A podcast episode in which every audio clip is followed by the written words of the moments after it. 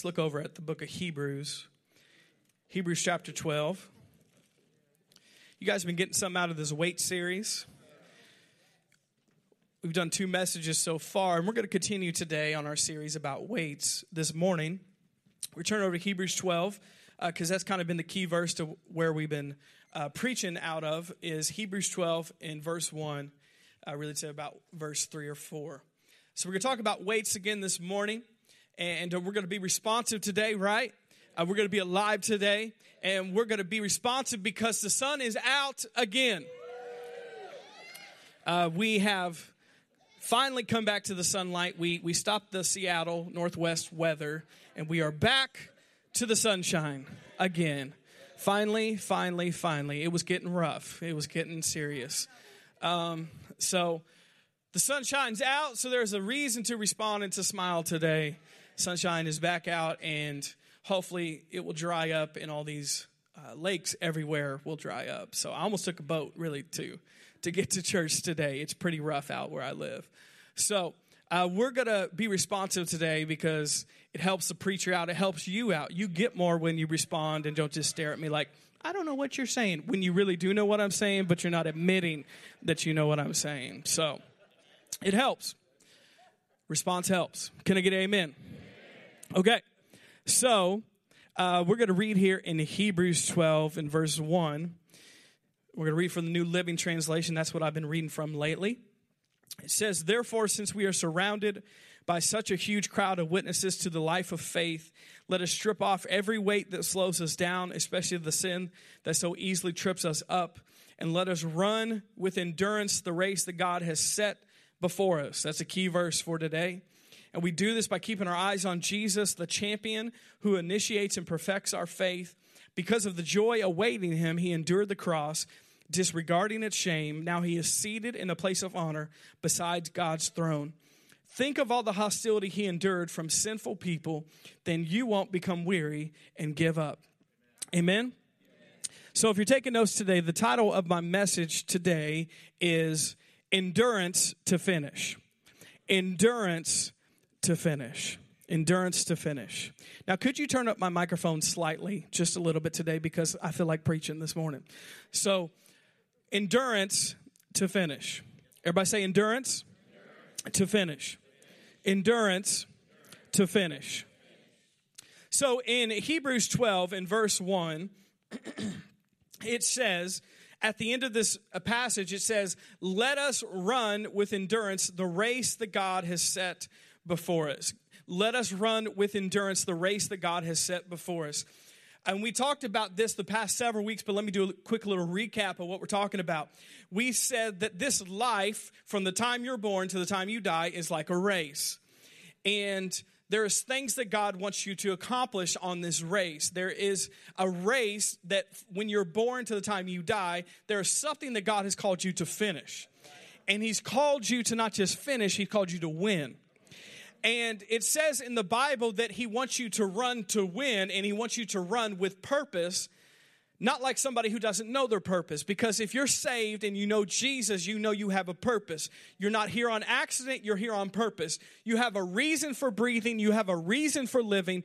And it's not just preachers that have a reason, it's every person who knows God has a reason for living and a reason for being. And really, even those who don't know God still have a purpose, they just don't know it yet. So, we have a purpose, and it says we need to run to win, and we need to run with purpose in this race that we're called to be in. Now, the book of Hebrews is written to a church who's being persecuted.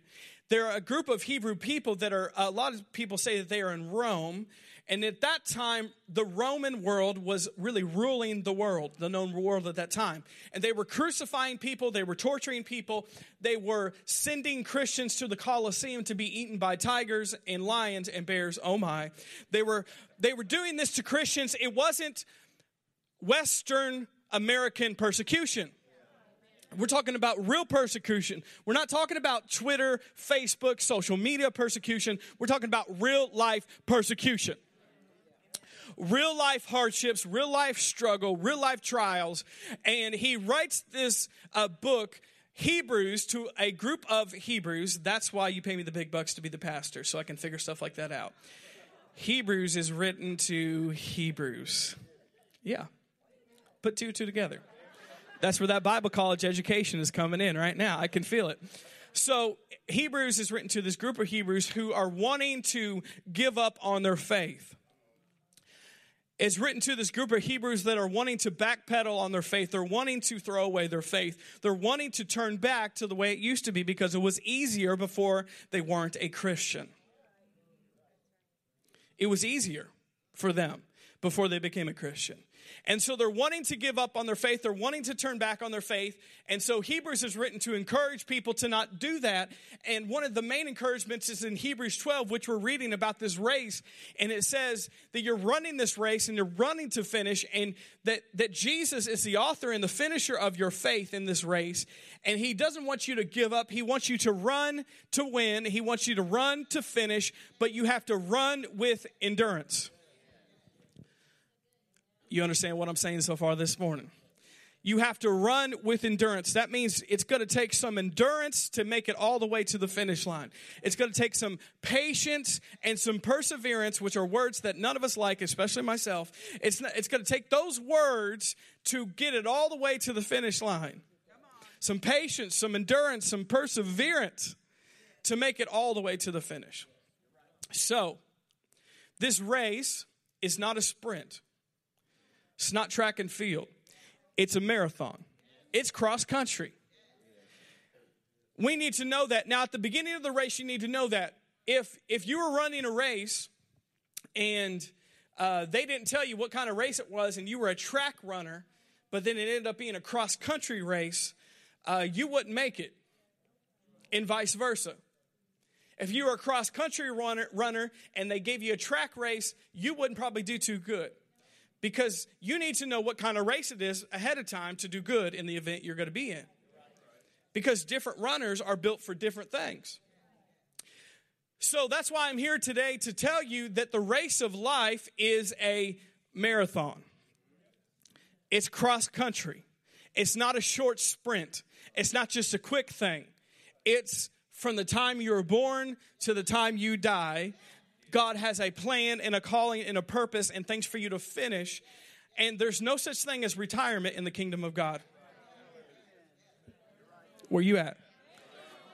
You might retire from your job, but that doesn't mean you retire from the things of God and the kingdom of God because notice you're still in this race. Until you pass the finish line, you're not done yet until you go into the physical presence of Jesus in heaven, you're not finished yet. There's still a purpose, there's still a plan, there's still a calling on your life to do what you're called to do. That's why he says you need to run with endurance.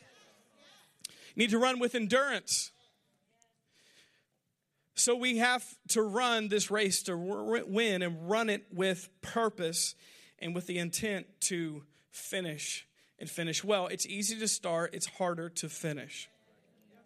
Everyone's excited at the beginning of something. Everyone is excited at the beginning of something. It's harder to finish. That's why it takes endurance. It takes endurance. To finish the race, it takes endurance. It's been said before that a lot of people don't finish well. A lot of people don't end up at the end of their life finishing well. That's not something to scare you. That's saying that they forgot that this was a marathon. They forgot this was an endurance race. And you see, a lot of times, the older people get, the more bitter they get, the more angry they get, the more sickly and feeble and not faith filled they get. All right. All right. You guys were responding more when I talked about discipline last week. Yes. Let's go back to discipline. I like that one. I'm trying to encourage you. I'm not talking about anybody here because you guys are great. I'm talking about people you know out there, right? Okay. Couldn't be you. But this race is a marathon. It's, it takes some endurance. And I realize it's easy for me to be excited and say that because I'm 29 years old. I have a long way to go. It's different for somebody else that's older to say these things. But the truth is that God wants us to finish this race and finish it strong and finish it like the Apostle Paul said, I finished my race with joy. How unusual is that? Finish my race with joy. How many joyful elderly people do you know? Not many. Other than the people in our church. That's what I meant to say, right? Right? Right, right. Uh, I'm not pointing at elderly people because you guys are all young at heart. That's what I meant. I'm trying to be as politically correct as I can up here this morning. But Paul said you could finish your race with joy, finish your race in health, finish your race and do what God has called you to do, and not feel regrets for what you didn't do when you were here on the earth. So we got to run to win, and run with purpose. So, a couple things we talked about the past couple weeks is in a marathon race or any kind of race, you're going to need to cut weight. Going to need to drop some weight. A lot of us in here get spiritually fat. We need to lose a few spiritual LBs. Drop some weight here. We need to go on some spiritual Weight Watchers and let it go. And we know that things happen over time, and um, just like, uh, should I say that or should I not say that? Just like when you get older, just like myself, you know, one day you just look at the mirror and you realize, huh, where did these 20 pounds come from? I don't remember these. I thought I've always looked the same here. It happens on accident. We collect weight over time. We collect weight over time if we're not paying attention, if we're not training. And so, uh, the first thing we talked about is we need to cut weight. We need to let go of some things. Sometimes we're carrying stuff, we're carrying baggage, we're carrying burdens, and it's slowing us down from the race that we're called to run. So, first of all, if we're going to really run our race in, in this marathon, we're going to have to lose the weight. We're going to have to cut the weight off that's holding us back. And now we talked about that. You can listen to that uh, on the podcast if you want. Now, last week we talked about training. We talked about if you're going to run the race, you got to have the right nutrition and exercise to be healthy. Uh, to be a good athlete, you need the right nutrition and exercise. Now, we said nutrition, spiritually speaking, is this uh, the Word of God, prayer, and worship. The Word of God, prayer, and worship. Now, how do we spiritually exercise? Well, we spiritually exercise by using our faith, by putting our faith to action. And I just gave you one opportunity just a few minutes ago with our Heart for the House offering. We exercise spiritually by using our faith muscles and putting it into practice. The book of James says it like this Don't be hearers of the word, but be doers of the word. Because it's easy for all of us to come on a Sunday morning and say, That was a great message. I appreciated it. Good try, Pastor. And go back to your life, and you don't do anything that's said on Sunday morning. And then you realize why your life is the way it is, is because you hear, hear, hear, but you never actually do anything about it. Amen. We all do that. We've all heard great messages, and two days later, we can't remember anything that was said because we never decided when we leave the service how can I apply this to my life today? How can I do something with it today? How can I put my faith into action today? So it's easy for all of us. That's why it said in the book of James, don't be hearers only, but be doers of the word. And that means you it's a conscious choice that you have to make to be a doer of the word. You have to be intentional about putting your faith to action. It doesn't just happen on accident. Just like you don't accidentally show up at Planet Fitness. You don't actually accidentally eat a spinach salad. You don't accidentally do that. You don't just, you know, yeah, I meant to order the cheeseburger, but I got the spinach salad. You don't accidentally do that. You do that on purpose because you want to punish yourself. You don't accidentally drink a protein shake. You do it on purpose. You're not doing that on accident. So, with our faith, we got to put it to action. And we got to be intentional about it because it doesn't develop and it doesn't grow unless we intentionally use it. Just like this Heart for the House offering. The more we use it, the more it grows. The less we use it, the less it grows. We have to be intentional about using our faith muscle. You still here? Okay, now let's go to Romans 5. Romans 5. Now we're going to talk about endurance. Endurance to finish. Endurance to finish. It says uh, in Hebrews 12, let me just quote it and we'll read here in Romans 5. It says that you need to run this race with endurance. Run it with endurance. In Romans 5, we're going to start in verse 2. It says, Because of our faith, Christ has brought us into this place of undeserved privilege where we now stand, and we confidently and joyfully look forward to sharing God's glory. Verse 3, now I'm reading from the New Living, it says, We can rejoice too when we run into problems and trials, for we know that it will help us develop endurance. And verse 4 And endurance develops strength of character, and character strengthens our confident hope of salvation. But notice in verse 3 what it says we can rejoice too. He's saying you can be happy about, which is the opposite of what you want to do when problems and trials come. But notice what he says we can rejoice too when we run into problems and trials, for we know that it will help us develop endurance. Endurance. Now let's go over to James 1. James 1. Now stay with me. We're going to go somewhere today. James 1, we're talking about endurance. Notice it says, You can rejoice when you go, come into problems and trials because it develops endurance. Now, that's what he said you needed to finish the race endurance to finish the race. Endurance.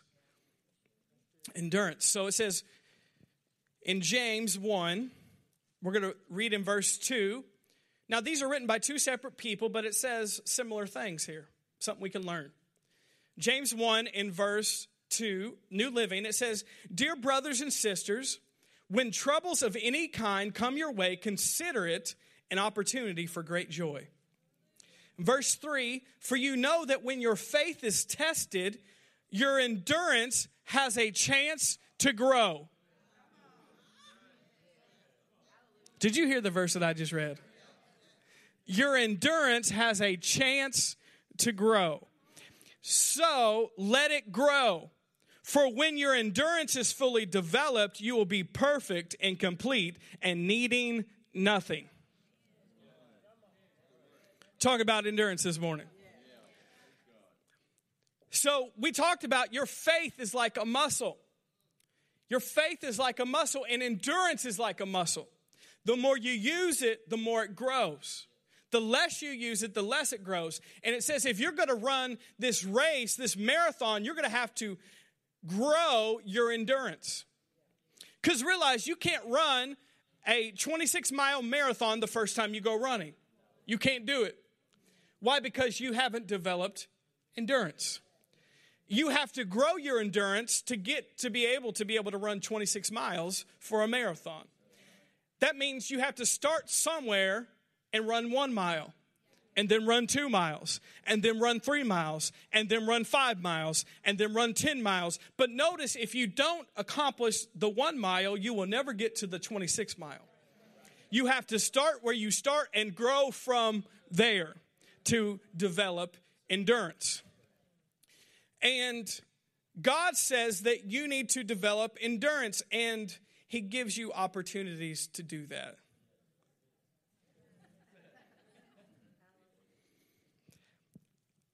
God gives us opportunities to grow in our faith and our endurance. We could call them faith challenges. God gives us faith challenges to grow our faith because He realizes if you never get challenged, you will never grow. Now, for some reason, there's religion that's got into the church and into Christians thinking that they think when they get saved that it's all good. They'll never have another problem. They'll never have another trial. They'll never get sick ever again. They'll never have an unexpected bill. They'll never go to the emergency room anymore. They will never experience any trial and heartache and pain. No, you're talking about heaven, which you're not there yet. Because Jesus said in the Gospels, tests and trials and tribulations will come to all of us, believer and unbeliever alike. But the good news is be of good cheer, for I have overcome the world. Now, the difference is trials and tribulations and problems come to everybody, but the good news for the believer is we can win and we can get through it because Jesus is in us and Jesus has overcome the world. Now, that's the difference. But just for the fact that we're Christians and believers doesn't mean we're immune to hardships, problems, trials, and pain just because we're Christians. That's heaven. It's not here. And it's amazing. The Apostle Paul says it in Romans, and James says the same thing. He said that it is a time to rejoice and to be full of joy when you have problems and trials and tribulations. Now, that is the complete opposite from anything any of us know about the world. We're human beings. And that is the exact opposite response and feeling we get when we're in problems, tests, trials, challenges. But the fact is that because we're Christians and we're believers, we live from a different perspective.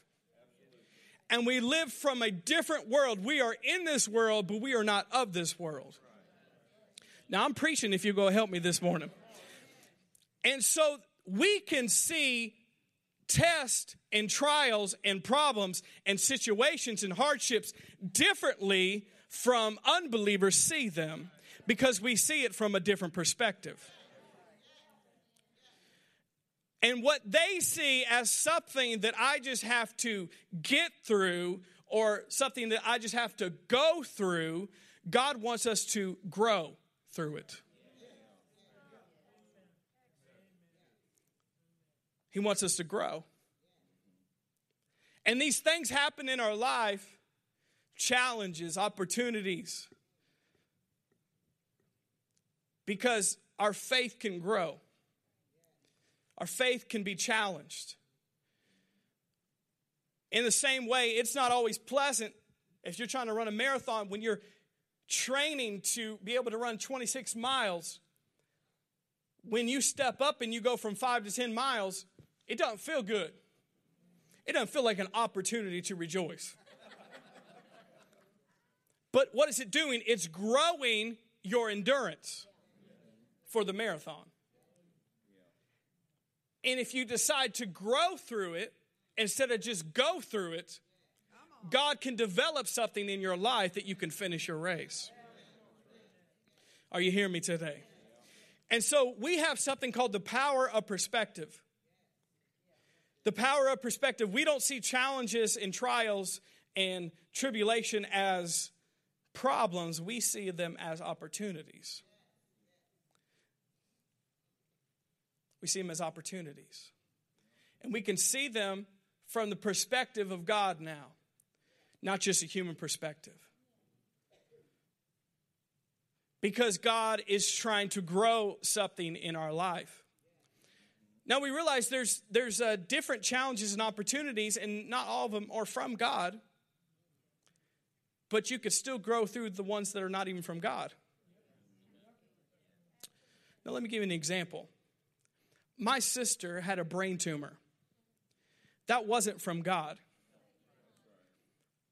Now, she could have chosen right then and there to be bitter, to be angry, to give up, to say, I'll never be normal, to say, Why God? That wasn't from God. But notice if your perspective's right, even something that the enemy sends, you can still grow from it and not let it define you, not let it end your life. And so what happened was our family's faith grew, but her faith grew. Even though it wasn't from God. But notice that's because she had the right perspective and she kept it in the arena of faith because there's similar people that go through the same thing that stay stuck there the rest of their life. So she used that opportunity. Notice it definitely lines up with trial, tribulation, problem as an opportunity to grow her endurance. And now she knows for the rest of her life if I can make it through that, then I can make it through about anything. Many know there's some people in here that have had similar situations that the enemy has sent your way, but you decided to keep the right attitude and to stay in faith and keep the right perspective? And you all know that by now. The enemy can't bring that around and make you feel afraid anymore because you know if I grew through this, then I can get through anything. But notice, everybody doesn't keep it in the right perspective or the arena of faith.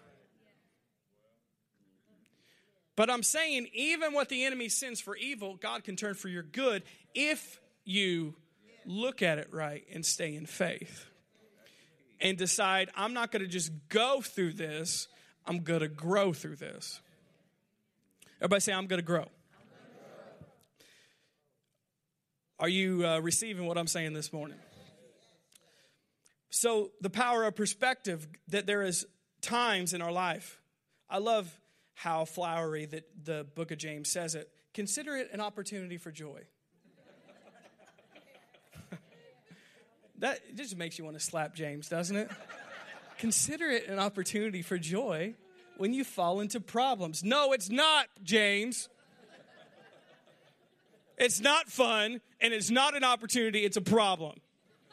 It's a trial and a tribulation, and nobody cares about me anymore. It's a problem. But notice he's seeing it from God's perspective, not a human perspective. And he's saying, when you look at your situations and your challenges and your problems through the eyes of God and through the perspective of God, anything you get challenged with, you see it as an opportunity to grow, not an opportunity to stop you, not an opportunity to make you quit, not an opportunity to take your life and to take your vision and your dreams away. You look at it in the perspective of God and say, I have an opportunity to grow here. I have an opportunity to grow.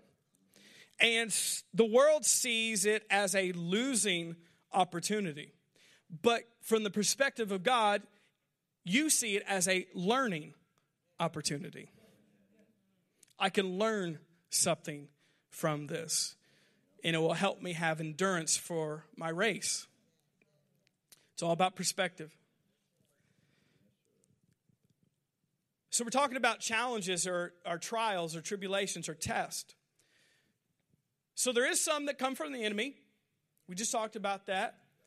And even those you can grow from. Now, God didn't send them to you to teach you something, but if you keep in the right perspective, you can learn something. it's like uh, the person who was in a, a car wreck and decided, I'm going to finally give my life to God. God didn't send the car wreck. You could have got saved a long time ago. But did you learn something? Yes, you did, and you got saved. But you could have avoided it. So, there's things that the enemy sends, but there's also challenges that God sends in test to test your faith, to grow your faith. And there are things he will tell you to do that are bigger than you. He will tell you to do things that are greater than you, that are out of your comfort zone, that are going to stretch you, that are going to be, you run five miles, and he says, run 15 miles. And there will be times in our life that God will challenge you, and he's giving you an opportunity to grow. It might be an offering, he tells you to give. It might be to be a bigger witness and you don't want to get out of your comfort zone and talk to anybody. And God says, I'm challenging you. This is an opportunity to grow. It might be to give up something in your life that it might not be sin, but it's a weight. And God says, I want you to give that up. And He's testing you, He's challenging you, He's giving you an opportunity to see what you will do. And He's giving you an opportunity to grow. Not just to go through it, but to grow through it. Not just to lose in this opportunity, but to learn something in this opportunity. Are you understand what I'm saying this morning? So the power of perspective. If we're going to have endurance, we need to see every challenge that comes our way in life, every trial, every tribulation, every problem, as an opportunity to grow our faith and our endurance. See every challenge that way, and we don't naturally see every challenge our way. That's why we have to be intentional about seeing it that way. We have to be focused about challenging ourselves to see it the way that God sees it. Every challenge and trouble, problem that we face can be an opportunity for great joy, but also to grow our faith, endurance. Now let's read again in James 1 in verse 3. Notice it says, For you know that when your faith is tested, your endurance has a chance to grow. So let it grow. For when your endurance is fully developed, you will be perfect and complete and needing nothing. So, the first thing about endurance is your perspective. Your perspective. Let God grow your endurance. Don't run away from it, run to it. And God will give us challenges and opportunities to grow. It's like many of us in here say, I want to go get in better shape. And then you get mad at the gym when you show up and you start doing something. Well, you can't have one without the other. And many of us say, I want to be a faith giant. I want to grow my faith. I want to have endurance. And then a challenge comes your way, and you're like, yeah, but I just wanted my faith to grow. I didn't want to actually experience any challenge or problem or situation. I just wanted to automatically increase. It's the same thing you walking into a gym and looking around all the equipment. Well, I just expected my muscles to grow just by entering the gym. No, you're actually going to have to experience something. You're actually going to have to challenge yourself. You're actually going to have to do something if you want to grow. Are you guys excited yet today? You sound excited so far. An opportunity to grow your faith and your endurance. So, let's talk about another thing here. Let's turn over to 1 Peter. You guys get something this morning? So, we need endurance to finish our race. And to have endurance, we're going to need to let challenges and other situations, we're going to have to grow through those things. Let God grow and develop our spiritual muscle. So, I'm going to read here in a second in 1 Peter. So, I was looking up a couple things this week about marathons. I was looking up some tips for running a race. And there's a couple things that stood out to me. And I'm going to share a couple of those things with you. And this is just from somebody who's a marathon runner. This is not like a spiritual person. And one of the things that they said that really st- stood out to me was if you're going to finish a marathon, you have to keep pace. You have to keep pace. Now, I'm going to explain what I think that means today. You're going to have to keep pace. He said that if you're going to finish a marathon and you're going to finish it to win, you're going to have to keep a consistent pace. Now, that kind of goes along with what we talked about last week about training and discipline. They do things daily to train and to prepare themselves for the race. They try to stay consistent. And if we're going to finish our race, we're going to have to keep pace. We're going to have to do some things daily, like nutrition and exercise spiritually. And we're going to have to keep pace. Another thing they mentioned was that there's a time in the marathon, it's called hitting the wall. Hitting the wall. Everyone in a marathon race hits the wall. And the wall says, You're dying. the wall says, Your legs are going to fall off. Your heart's going to explode. You can't breathe. You can't see. You can't get air. You're dying. That's what your body's saying to you. But that's not completely true. And they talked about that you need to keep pace even when you hit the wall because that's what keeps you going to the finish line. Because the people that slow down and start thinking too much about the wall that they just hit will not be able to finish the race. Because they start focusing more on what they're going through than the finish line. Are you picking up what I'm laying down today? So they have to keep pace.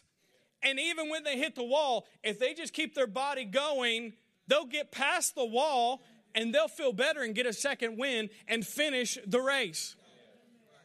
But notice they have to keep that pace even during the tough times and the challenging times and the trials and the tribulations. They have to keep that pace to make it to the finish line. To have to keep pace. They have to keep the right pace because experienced runners know this. I'm going to hit a wall sometime here. But I've been here before and I didn't die. So I know this pain is only temporary. I can make it to the finish line.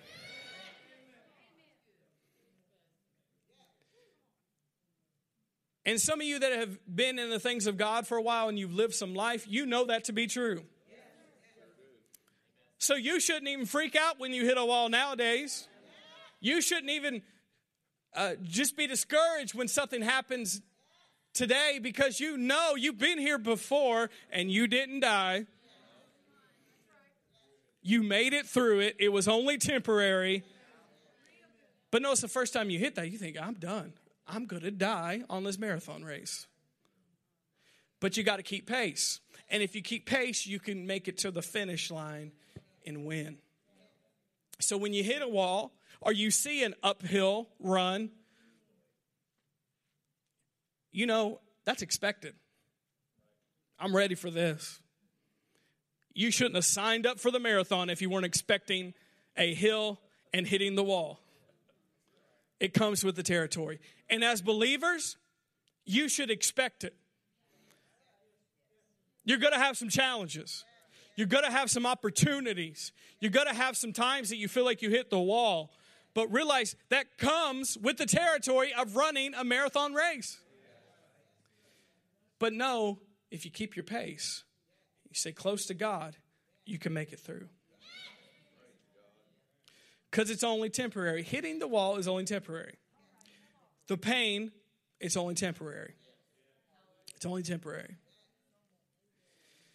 Here's something else about pace I want to say. Now, I feel like you guys are getting something today. I feel like you're receiving something this morning. Here's something else about running a marathon race.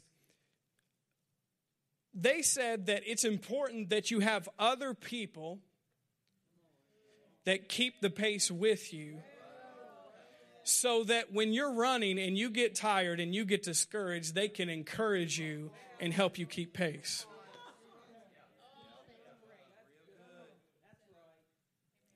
You don't want to run by yourself.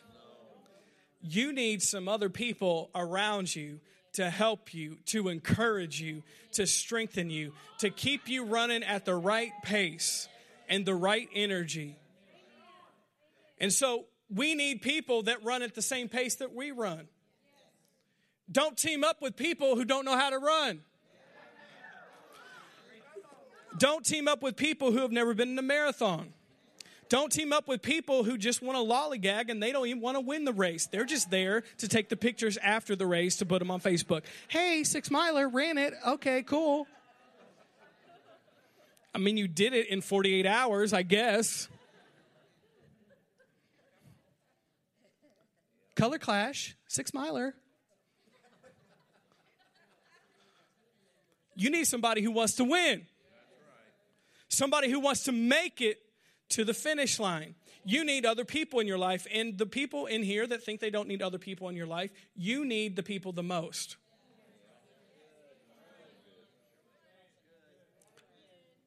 the people in here that don't want relationships with other people and isolate themselves, you need more people than anybody else.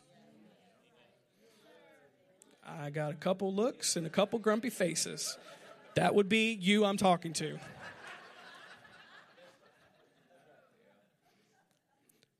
We all need people in our life. We all need people encouraging us, praying for us, helping us keep pace, running at the same pace. So that means you need to find some people that love God just as much as you do or more. You need some people who are just as passionate about worship as you are. You need to find some people that are just as passionate about fulfilling the plan of God as you are. You need to find some people that love God more than you do. You need to find some people that are passionate about doing what God has called them to do more than you do. And if we're going to keep hanging around people that want to lose the race, they don't want to win the race, we can't wonder why we are where we are. We have to have people that are helping us keep pace. Now, for a lot of you, that should be your life group.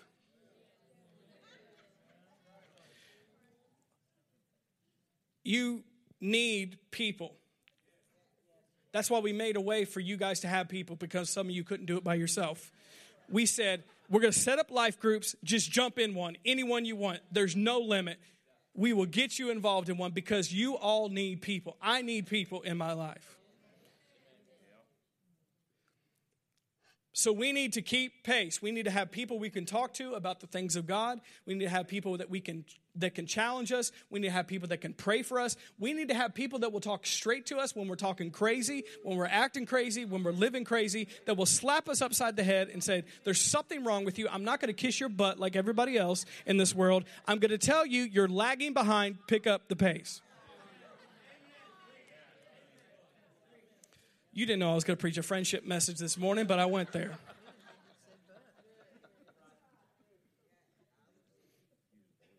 Is that the truth? It's the truth. You need some people to help you keep pace. And trust me, for a lot of you, you need to understand those people are found in a local church. Not that you can't have friends outside of here. We've never said that. We're not a cult. We're not weird. You can have friends wherever you want to have friends. You should be the most friendly person wherever you are. But your best friends and your closest people and the people that are keeping pace with you should be in the house of God. You should talk to the people in the house of God more than you talk to other people. You should be doing barbecues and sleepovers and get togethers, not with all your work friends and your school friends, but your church friends, because those are the people that are going to be with you for life. All right, I went from meddling to get in between you and your makeup this morning. But are you receiving what I'm saying? You need people that are going to keep pace with you. All right. We're going to talk about uh, one more thing before we close here. You need to keep pace. You need to have the right people that are running with you, doing life with you. They also said that if you're going to run a marathon, you need to mentally prepare for it. You need to mentally prepare for the race. Mentally prepare for the race. Now, we know this because a lot of you have been taught so well. You know that your mind is so important. Your mind and your soul are so important to you being successful, to you fulfilling the plan of God, you know that your mind is important and God has a lot to say about it. And they say if you're going to uh, win in a marathon race, you need to mentally prepare for the race. You need to see the hills, you need to see yourself hitting the wall. You need to see yourself finishing. You need to see it all ahead of time so you're prepared when you start running.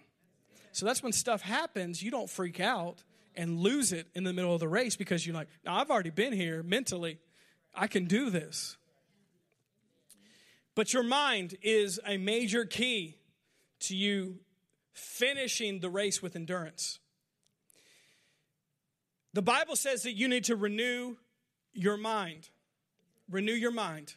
Renewing your mind means that you take your thinking and exchange it with God's thinking. Now, the only place you can learn that is in the Bible. So when you get in the Bible, you don't read it to see if it is true. You read it saying, no, this is the truth, and what I'm thinking may or may not be true. And I'm going to change the way I'm thinking to think the way that God is thinking in the Word of God. Because this Word is not just good and not just helpful book and it's not just to make me a better person and receive my best life now. It's for truth. And it is the absolute truth of God's word. And so when I read it I think well God is right and I'm wrong.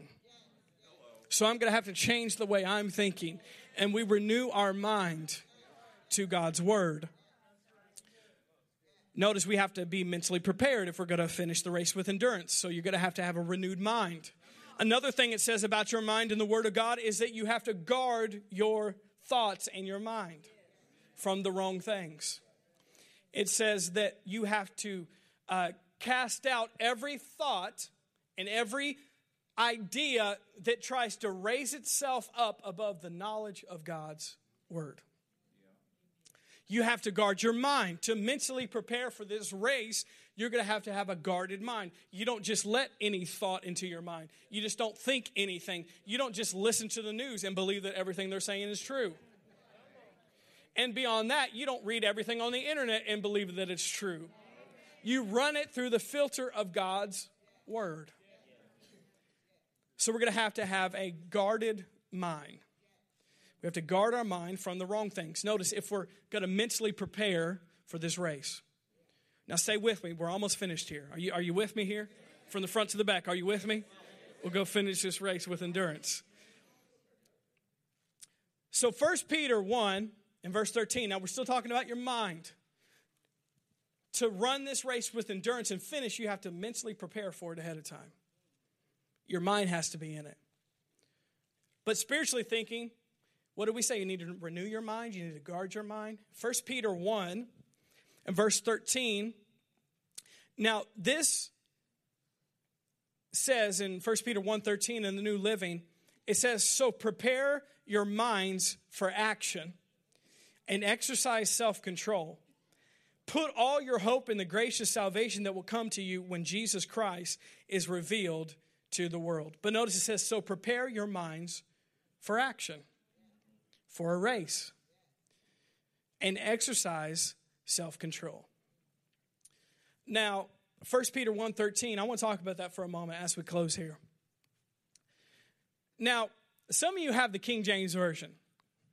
Now, I think this is one of the most funny scriptures in all the Bible. Now, I'll tell you what it says in the King James version. Gird up the loins of your mind. Aren't you glad that we read New Living instead of King James sometimes? Let me repeat that again. The King James version of this same scripture that says, prepare your mind for action. That's very 2017. The King James, old King James, 400 years ago, translated, says, gird up the loins of your mind. That's what it says. Can you receive anything from that scripture today? Now, that's a refrigerator scripture. Please post this on Facebook tomorrow. Scripture of the day is gird up the loins of your mind. The thing is, we read that and we think it's funny because it is. But you realize people who wrote the Bible and translated the Bible would think that the way we talk is hilarious too. Very hilarious. So he says in the New Living, he says, So prepare your minds for action and exercise self control. But King James says, Gird up the loins of your mind. Gird up the loins of your mind. Hilarious. So, there is a reason I'm sharing this verse, not just to laugh about the scripture.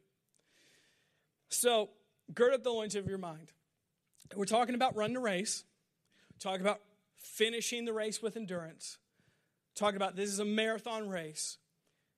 Now, in the time the Bible was written, Peter, who wrote this book, First Peter, he knew about this. Most men And still today in the Middle East, most men wear long robes. That's what they wear. They don't wear shorts. They don't wear khakis. They don't wear skinny jeans. They wear robes, tunics. They wear these things. Still today in the Middle East, that's what they, they wear. That's tradition. Now, they wore that in the same time of the New Testament. Peter knew about that. He probably was wearing one when he wrote this. Jesus probably uh, wore something like this. That was traditional for men to wear these type of things. So they were like a robe. So they wore these things, and it's not easy to run in those type of robes. It's not easy. You can't really run with those because they go from top to down to your feet. So the thing that they would do is this they would take their robe and tie it up like it was shorts, tied around their thighs, tie it up on either side. They would take their, pretty much like a long dress, bring it up, tie it around, and so it would look like shorts. And that's what they called girding up your loins. And they did that for a reason because they were about to either run or fight or go to a battle or even when they were doing heavy labor labor in action they would do that. Now when they were just walking the streets they would they would just keep their dress. That's what it's really like. A dress down. They would keep their robe down. But notice when they were wanting to be active and run a race or, or go into battle and to really do something, they would gird up their loins. But he says, gird up the loins of your mind. Because you have to mentally prepare for this race before you get in it. And you need to mentally prepare by using that example from these Old Testament and New Testament men and realize if I'm going to run this race, I can't just have my mind doing whatever it wants to do. I'm going to have to be intentional about this and get my mind prepared for this race. I'm going to have to gird up the loins of my mind because I'm ready for action, I'm ready for purpose, I'm ready to run. Because if I just go into this with my mind hanging down, I'm going to be running and I'm going to trip over myself. Or if they were in a battle, they would have got killed probably pretty easily because it would have got caught on something and they would have tripped and fallen and be easy for the enemy to take out. So they were intentional about when I'm going to be active and run and race and battle, I'm going to gird up the loins of my robe. But he says, gird up the loins of your mind. Are you hearing what I'm saying this morning? Gird up the loins of your mind. He's saying mentally prepare for the race. Mentally have your mind ready for this run. Mentally get in shape for this race with endurance. Mentally prepare for what God has called you to do. Gird up the loins of your mind. Now, did you get anything about gird up the loins of your mind? Tell all your work friends tomorrow that you got something from church today. Hey, you want to know the scripture? Gird up the loins of your mind. All right, pass the coffee. Thanks. So he's saying that not physically we need to do this, but mentally we need to do this. It means we need to mentally prepare and to be active and to be ready for the race or for the action that we're about to enjoy. So, just real quickly, I want to recap some of the things we said today. We talked about uh, endurance and perspective. We need to have a perspective that I'm going to grow through these things. I'm going to let challenges and problems grow my faith and endurance because I'll be stronger for it in the end. We talked about keeping pace when we hit the wall, when we go through hills of life, keeping the pace and staying with people that help us keep the pace. But lastly, mentally preparing for this race that we call life. We got to have our mind in the game. You ever heard that saying? Get your mind into the game. Athletes say that all the time. They can tell when players are somewhere else when they're out there on the field. Get your mind in the game. Get your mind in the race. If you're going to win, you got to get your mind into it. You got to get your heart into it. You got to mentally prepare yourself. And how do we do that? We do that by being intentional about renewing our mind to the word and guarding our mind. So, let's look back at Hebrews 12 and verse 1. Did you guys get something today? I appreciate you guys coming out today. Gird up the loins of your mind. Camp theme 2017. Oops, let it slip. Just joking, all that social media stuff on what the camp theme was. Joking, it's gird up the loins of your mind 2017. We're trying to be super scriptural this year. All right, couple laughs, couple stares. Hebrews 12 and verse 1 Therefore, since we are surrounded by such a huge crowd of witness to the life of faith, let us strip off every weight that slows us down, especially the sin that so easily trips us up, and let us run with endurance a race that God has set before us. Did you guys get anything today? Well, let me say a couple things as we close. First of all, let's just uh, stand up for a moment. Nobody looking around. Let me ask this this morning that if anyone needs to know Jesus as their Lord and Savior today, you need to come into a relationship with Him. Could you just lift your hands? Nobody looking around.